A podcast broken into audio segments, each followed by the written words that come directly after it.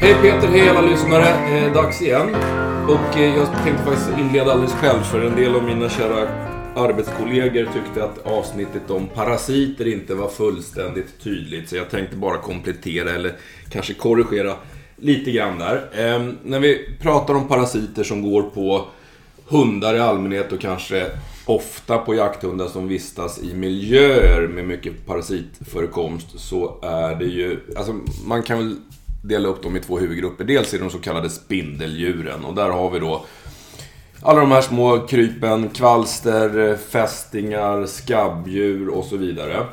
Ehm, och de är ju, de allra flesta finns det ju väldigt bra medicinsk behandling för. Skabb är väl den som, som vi kanske råkar på mest då, framförallt hundar som jagar räv. Där, där det, alltså det är intensiv klåda som är, som är det tydligaste symptomen. En klåda som blir ofta mycket värre nattetid. De här små skabbdjuren lever ju alltså i underhuden och gör små gångar och bygger bon där, va? Så att det kan man ju förstå att det kliar. Ehm, vanliga ställen som jag sa sist då, det är öronkanterna, lapp, lapp, öronlapparnas kanter, eh, uppe på, på, vid svansroten. Det är sådana ställen där det kan vara intensiv klåda. Eh, fin, finns bra behandling, men det gäller att ställa diagnosen, och det gör man. Har man tur kan man hitta dem i mikroskopet, eller så kan man ta ett blodprov, eller så går man på symptomen. Fästingar har vi ordat om tidigare. Eh, kvalster är, är ju inte så vanligt på hundar. Sen har vi den andra stora gruppen då som vi kallar för maskar, eh, och det finns en räcka med maskar. Det är spolmask och det är bandmask, eh, och det, eh, det finns egentligen de maskar som vi, som vi pratar mest om och som man ska ha respekt för. Dels är det den här som heter rävens dvärgbandmask, och skälet till att den är lite speciellt är att det är en så kallad zoonos, det vill säga den smittan kan... Får jag bara bryta över in lite grann? Vi kanske måste varna alla känsliga människor och barn under tretton år, för det här är ju den här skräckskildringen. Ja, de Varsågod och fortsätt. Jag fortsätter. Eh, ja, nej, men dvärgband, dvärg, rävens dvärgbandmask, den har ju då, eh, eh, kan smitta även människor. Och det är så att våra hundar kan få i sig den här masken på samma sätt som räven. De käkar smågnagare, de käkar, ja, sorkar och sånt där då. Och hundarna och rävarna blir inte sjuka.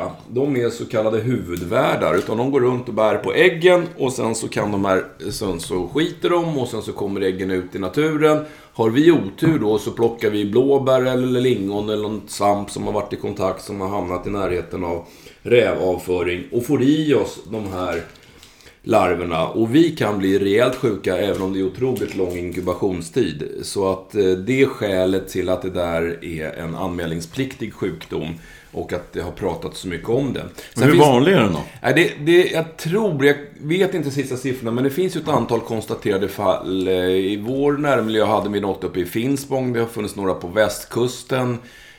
Så det finns några konstaterade fall, men den, den är ovanlig. Sen har vi de här maskarna som, som vi ser kanske primärt på valpar. Alltså det kommer ut små spagetti-liknande varelser ur röven på dem, och det är ju spolmask. det, här är, det här är fruktansvärt. Ja. Jag ska ta ett snack med dina kollegor, de får starta en egen podd. Äckelpodden får den heta. Ja, nej, det, det är äckligt. Eh, och, och, och, och vad jag vill säga med de här, det, spolmask kan faktiskt smitta människor, men det här är ju en sån här typisk, eh, valparna kan få med sig redan när de ligger i, i livmodern hos tiken, så de föds smittade. Det är därför som vi säger att valpar kan man med gott samvete avmaska de första, å, det första året.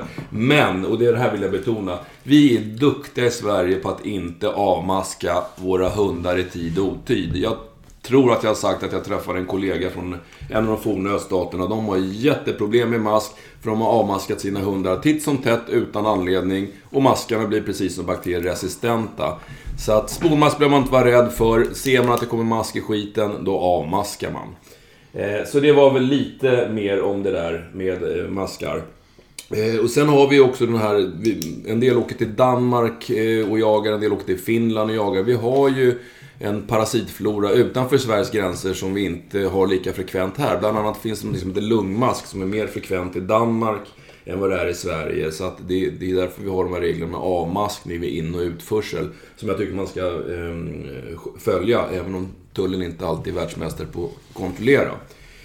Det om maskar och parasiter i största allmänhet. Eh, nu ska vi ta en lyssnarfråga, eller vi ska snarare skicka tillbaka en lyssnarfråga vi har fått från en tjej. Yes, Alva heter hon. Eh, hon har en hanhund som är väldigt ojämn i skallet när den här hunden driver rådjur. Eh, ibland skäller han, ibland skäller han inte.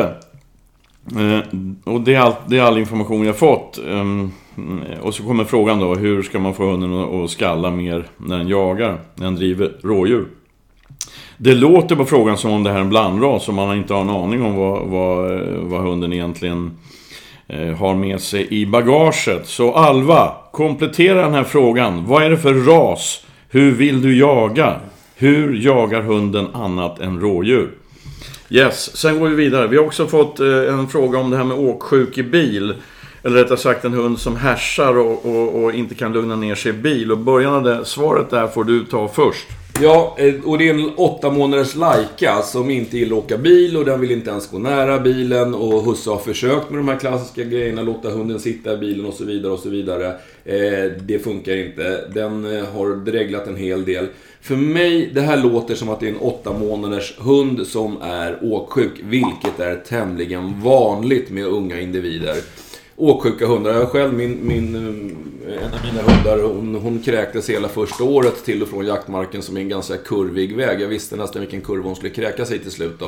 Eh, det blev en liten fjutteportion på morgonen och sen försöka låta det gå någon timme innan man körde. Det hjälpte inte alltid. Men de allra flesta hundar växer ifrån där. Så jag tror att hon är inte rädd för bilen. Hon förknippar bilen med illamående och åksjuka, och det är klart att då vill man inte gå nära bilen. Det finns liksom inga genvägar, utan köra små korta sträckor, ha is i magen, det kommer sannolikt gå över, och till slut så lär sig förknippa bilresan med det som sen blir kul, det vill säga jakten. Man kan undvika att ge frukost. Är det här ett jätteproblem så finns det bra åksjukepiller. Men det är liksom den mer medicinska delen. Jag tror att du kan ha is i magen, det här kommer att gå över. Sen eh. finns det en massa små grejer man kan göra för att, för att, som man kan testa eller försöka avhjälpa det här. Och, och ett, och det mest klassiska är ju att se till att hunden befinner sig i någonting som är heltäckt. Hunden ska inte kunna se ut på något sätt genom bilens rutor. Skälet till det är att alla sinnesintryck påverkar hunden. Eh, hunden sitter i bilen och titt, kan titta ut. Va? Då, sin, synintrycken blir så intensiva. Otroligt intensiva. Hunden fattar inte grejer. För, åker förbi hundra kilometer i timmen. Först kommer de emot den hundra kilometer i timmen och sen försvinner de. Eh, en ung hund har svårt att sortera de där intrycken. Eh, och jag ser, det är jättevanligt att, att eh, hundförare har hundarna bak i en vanlig kombi, alltså med rutor, och ofta är buren då, för att det ska bli luftigt och, och trevligt för hunden, ehm, bara, bara spjäler, alltså den, det går att se ut, den är inte helt täckt buren. Och det, det där är ju människosätt att tänka. Det är så trevligt att titta ut genom fönstret. Jag är inte säker på att hundar gillar det, ehm, i alla fall inte unga hundar som inte har hajat eh, hur det funkar med bil och hastigheter. Så en heltäckt alltså är nummer ett då. Men sen håller jag med dig, det brukar gå över med unga hundar. Jag har ju aldrig haft någon problem sen jag skaffade skaffade hundkåpa. Alltså det är kolsvart där inne där hundarna är. ehm, Jag kan ju tända lampor om jag vill där inne, men de ser inte ut så att, och den valpen jag har nu, sex månaders jämthund, hon fullkomligt älskar bilen, för bilen betyder att eh, snart släpper han ut mig och då blir det roligt. Eh, hon har inte överhuvudtaget hostat i den här kåpan sedan hon var åtta veckor gammal, så att eh, det där med att täcka är ingen, ingen dum tips. Nej. Så att eh, is i magen kanske är ett tråkigt svar, men jag skulle gissa på att det här kommer gå över av sig självt. Eh, och sen har man de här praktikaliteterna, då kan man ha en hundkåpa eller en täckt täckt miljö så att de inte får några referenser som gör dem ännu mer illamående, så prova det. Eh, du har en följdfråga här också, och det gäller samma då åtta månaders lajka som har lite dålig aptit till ifrån. Det blir lite från mig då samma tråkiga svar. Ha is i magen, det kommer sannolikt gå över. Valpar i allmänhet, eh, åtta månaders lajker, inte just lajker då, men... Eh, åttamånaders hundar i synnerhet då, alltså det händer väldigt mycket i kroppen. Dels så är miljön runt omkring fantastiskt skoj. Det finns alltid någonting roligare än att käka eh, och, och fokusera på. Dessutom åtta månader, det börjar säkert ske en hel del i, i, på hormonfronten. Jag vet inte om hon har haft sitt första löp, men det är förmodligen inte så jättelångt bort. Så att, så att det är nog annat fokus, alltså minskat intresse för maten därför att det finns så mycket annat som är intressant. Det viktiga är att hon, att hon inte blir mager. Går hon upp i vikt, hon får inte tappa vikt, men går hon upp i vikt så bryr det inte om att hon har dålig aptit emellanåt. Skulle hon tappa vikt, ja då får man ju börja diskutera vad man ska göra. Man ska gå på ett mycket mer energirikt foder, utfodra flera gånger per dygn, mindre giver och så vidare. Men, men du får gärna återkomma om det är så att du har problem med att hon inte går upp i vikt. Annars så gäller samma sak, ha is i magen, eller vad säger Peter? Ja, absolut. Sen finns det en annan grej med, med det där med hundar och, och um, aptit som jag tycker är rätt så intressant. Jag har ju haft eh, ganska många hundar genom åren. Och de hundar som jag har haft från valp eh, som kommer från kullar med få individer. Eh, det är väl en fyra hundar nu som jag valpar som jag har tagit. Alltså det var två, tre valpar i kullen bara. De har inte alls det där jag måste äta för helvete i kroppen. Nej. Alltså på riktigt. Medan de valpar jag har tagit som kommer ur en kulla med tolv individer eller gamla dissa, Spanien som inte finns längre. Hon kom ju, var en stor kull, men dessutom hade uppfödaren en kull till samtidigt. Så det var så här typ tjugo valpar som käkade samtidigt från de var eh, fyra veckor gamla. De hundarna, samma som valpen jag har nu, kommer från en jättekull. De är helt mattokiga alltså. Ja. Medan orkar, storjämten jag har, de kommer från en kull med tre valpar. Mm. Henne, hon liksom, äh, det där käk löser sig liksom. Ja. Jag behöver inte slåss för att äta. Så att det finns många komponenter tror jag, också mentala. Ja, och det där är ju en klassiker. Nu vet jag, nu framgår det inte av, av mejlet här huruvida du har flera hundar. Men det är också en klassiker när man verkligen vill truga en hund. Eh, om man vill att den ska käka, att ställa dit en annan hund bredvid så, så brukar konkurrenskraften råda och då, då käkar man upp innan kompisen gör det. Ja, och dessutom är det få eh, hundar, i alla fall av jaktras som jag har träffat eller haft som, som medvetet svälter sig till döds.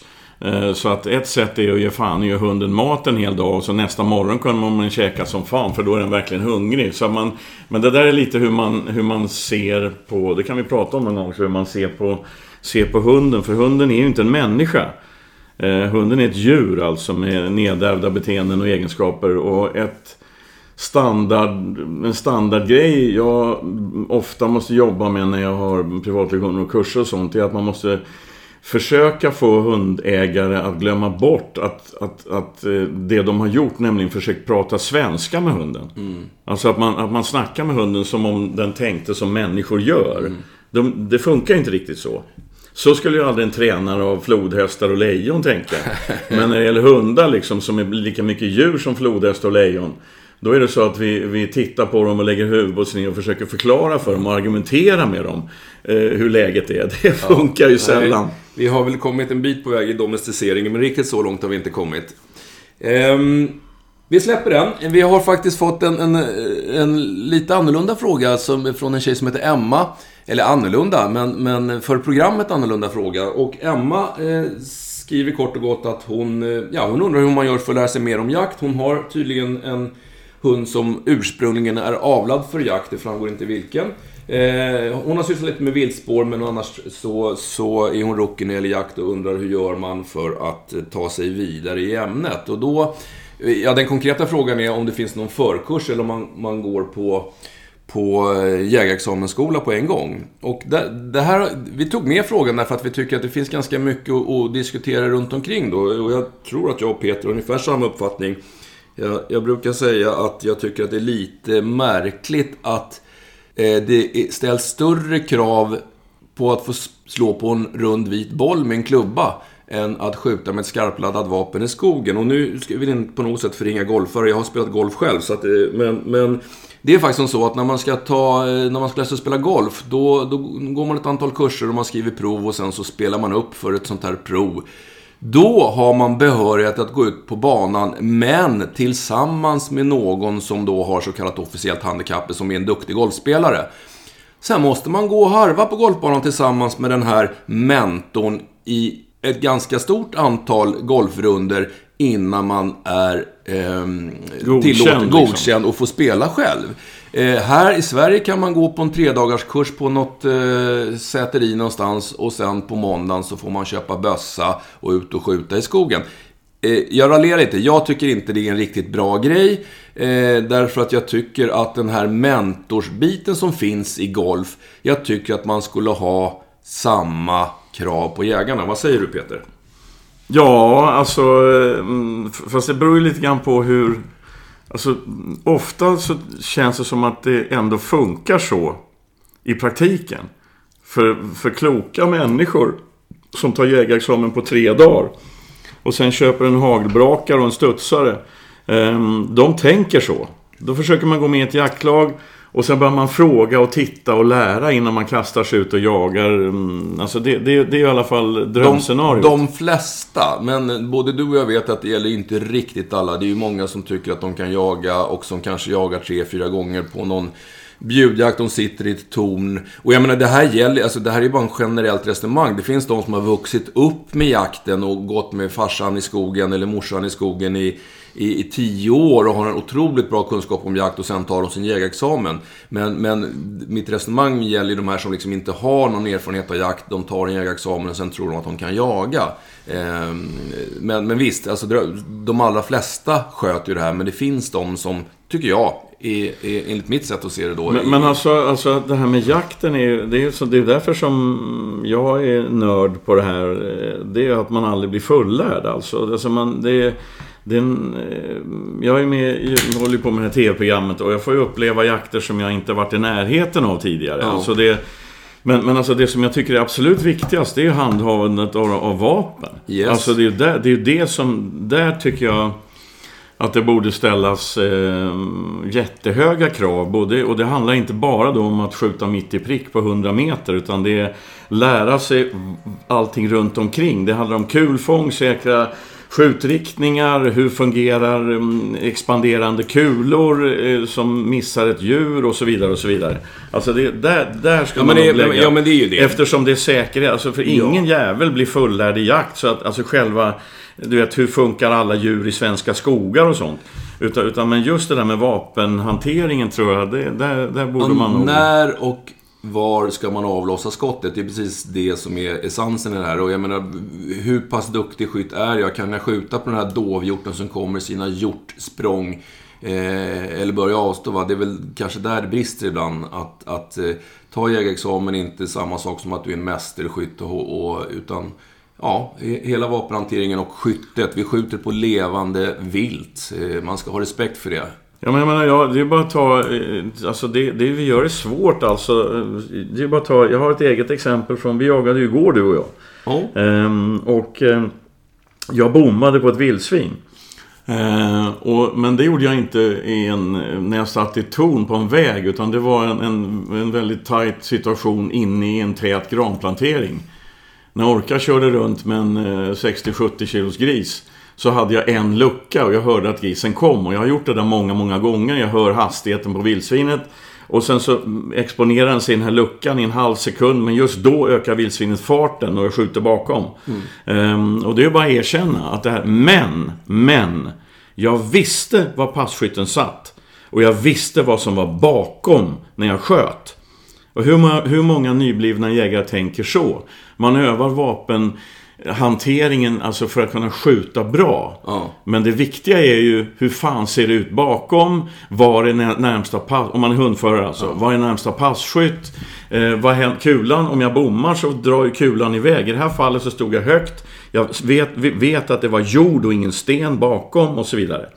Sånt tycker jag är dödviktigt att man tar upp, alltså istället för att man ska var hundraprocentig på skiljan brunan från en gräsande underifrån. Ja, alltså det är skyttet, det är vapenhanteringen ja, som är det viktiga. Och, och det här är ju faktiskt så här, just när man går som hundförare, det här är ju väldigt, väldigt mycket rutin och erfarenhet. Alltså det, det är svårt att lära sig via böcker. Mm. Eh, men sen handlar det mycket om kommunikation. Du och jag hade ju ständig dialog på radion. Var befinner du dig? Jo, men jag är där till höger om den granen där. Ja, men vi, vi vet var vi har varandra i skogen, eftersom det bara var du och jag som gick. Mm. Det får vi faktiskt säga. det var en fantastisk jakt igår en bit utanför eh, i Åtvidaberg. Vi var inbjudna och eh, lyckades för vi, vi, fick, vi fick verkligen bekräftelse på det här vi har pratat om tidigare. Två hundar som jagar bra ihop, så att jag, vi sköt fem grisar.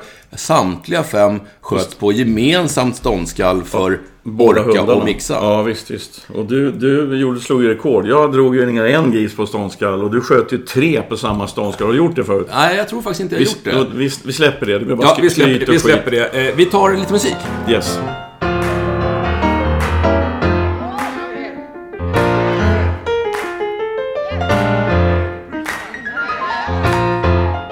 Mest glädjande för mig då var ju att min eh, skadedrabbade gråvaktel eh, var alldeles frisk igår och jagade fantastiskt bra tillsammans med... På rekordkort rehabiliteringstid vill jag påpeka. Det där tror jag vi har släppt. Ja, eh, nu ska vi ta en fråga eh, som är lämpad för Peter. Det handlar om hur man bör tänka om man har en, en jagande tik som löper. Ja, och ändå vill jaga. Och ändå vill jaga. Ja, jag, jag kan börja då, men sen kan ju du komma in också, för det där handlar ju om hormoner och sånt och det kan du bättre än jag. Men eh, jag har ju tikar nu, mera, bara. Eh, och jag jagar som fan trots att de löper. Eh, och, och, och det kan jag göra för att jag jagar mycket. Eh, jag tänker så att ju mer och ju hårdare man jagar, eh, dels så kan man skjuta på löpet genom att, att hunden används fysiskt hårt. Det, det är ett sätt. Men mina tikar har jag rätt så bra koll på. Alltså skaplig koll i alla fall. Jag kan få in dem eh, i de flesta lägen. Det är en viktig sak. För att har man en löptik som en jaktidiot och fullkomligt skiter när husse och matte kallar, eh, och man jagar på marker som man inte känner till, det är små marker, de, det är tvåhundrafemtio hektar, och du jagar med en gråhund som är höglöpsk, eh, och det jagas runt omkring, då ska man inte släppa. Man får ju tänka taktiskt och praktiskt. Det är det enda då. Ehm, sen så får man ju räkna med att hormonerna i huvudet på en tik som när löpet rör igång, det kan handla om skendräkt också då, ehm, två månader senare. Men de kan ju ha förändrade beteenden. Ja. Så att man inte utgår från att nu har hon, nu, hon har slutat jaga eller det händer, utan det är hormonerna i huvudet. För att när höglöpet slår in hos vissa tikar, då kan man säga att driften att bli påsatt och så småningom föda fram fler individer i släktet är kraftigare än jaktlusten. Mm. Det måste man ha i beräkning då. Men, men jag kan inte se något skäl till att inte jaga trots att tiken löper och man har koll på var man jagar och att man har skaplig inkallning. Jag vet faktiskt en gråhund som det sköts älg för som dagen efter födde åtta valpar. Så det funkar ju. Jaha. Nej, och jag håller helt med om det. Det, alltså det, det är ju självklarheter att man får ju ha koll på eh, om det finns några andra okastrerade hanhundar i jaktlaget, så är det naturligtvis ingen bra idé att släppa dem samtidigt. Och eh, en, en löptik eller en, en, en hanhund som har löptikar i närheten, de kan ju vidga sina vyer ganska rejält för att hitta sin partner då. Eh, annars så, annars så, så är ju jag, jag har ju två tikar nu och båda är kastrerade. Den ena har jag haft kull på, den andra ska jag inte ha någon kull på. Och jag har ju numera blivit förespråkare för att Eh, har man en, en hund, oavsett om den jagar eller inte, som, som eh, man inte har tänkt att använda avel, så är det ingen dålig idé att kastrera. Eh, därför att eh, ja, dels slipper man ganska mycket tråkiga sjukdomsrisker som, som kan drabba både hanhundar och tikar. Eh, men man får en mer harmonisk eh, individ. Man behöver inte fundera på det här med när de löper och hur de löper i samband med jakt. Eh, och jag kan ju säga det, jag tror att jag sagt det förut, men, men det, det är en ständig fråga ifrån jägare om man törs kastrera om inte jaktlusten försvinner. Det gör den inte. Jaktlusten sitter i huvudet, eh, löpintresset sitter i hormonerna och livmodern och äggstockar på tiken, så att det har inte dugg med varandra att göra. De jagar lika bra när de är kastrerade. Så det, det, så kan man resonera. Om man inte bestämmer sig för att de jagar dåligt. Nej, för det, är mentalt, ja, men, ja, men det blir ju självuppfyllande va? En, en dålig dag i skogen, eh, om jag har kastat min tik, det måste vara därför, men, men rent fysiologiskt, anatomiskt, så har det inget samband. Men ska vi tipsa folk om att om hunden råkar jaga dåligt en dag, en dålig dag, så man kan varva det här med att säga att det är förmodligen noskvalster med att säga att det är förmodligen hormoner. Ja, men det är bra, då har man ju nästan en räddning, upp det. En räddning, en räddning. Kanonbra, räcker för idag nu? Eh, ja, det gör väl det, vi har lite titt Nej, inte tittarfrågor. Vi har lyssnarfrågor kvar, men de kan vi faktiskt köra i, i nästa avsnitt. Och är det någon som vill eh, fråga oss någonting, så skicka gärna in på mejl. Den heter jakthundarochjakt at gmail punkt com. Ni är jättevälkomna med alla typer av frågor som gör jakthundar och jakt. Yes, vi hörs om någon frågar oss.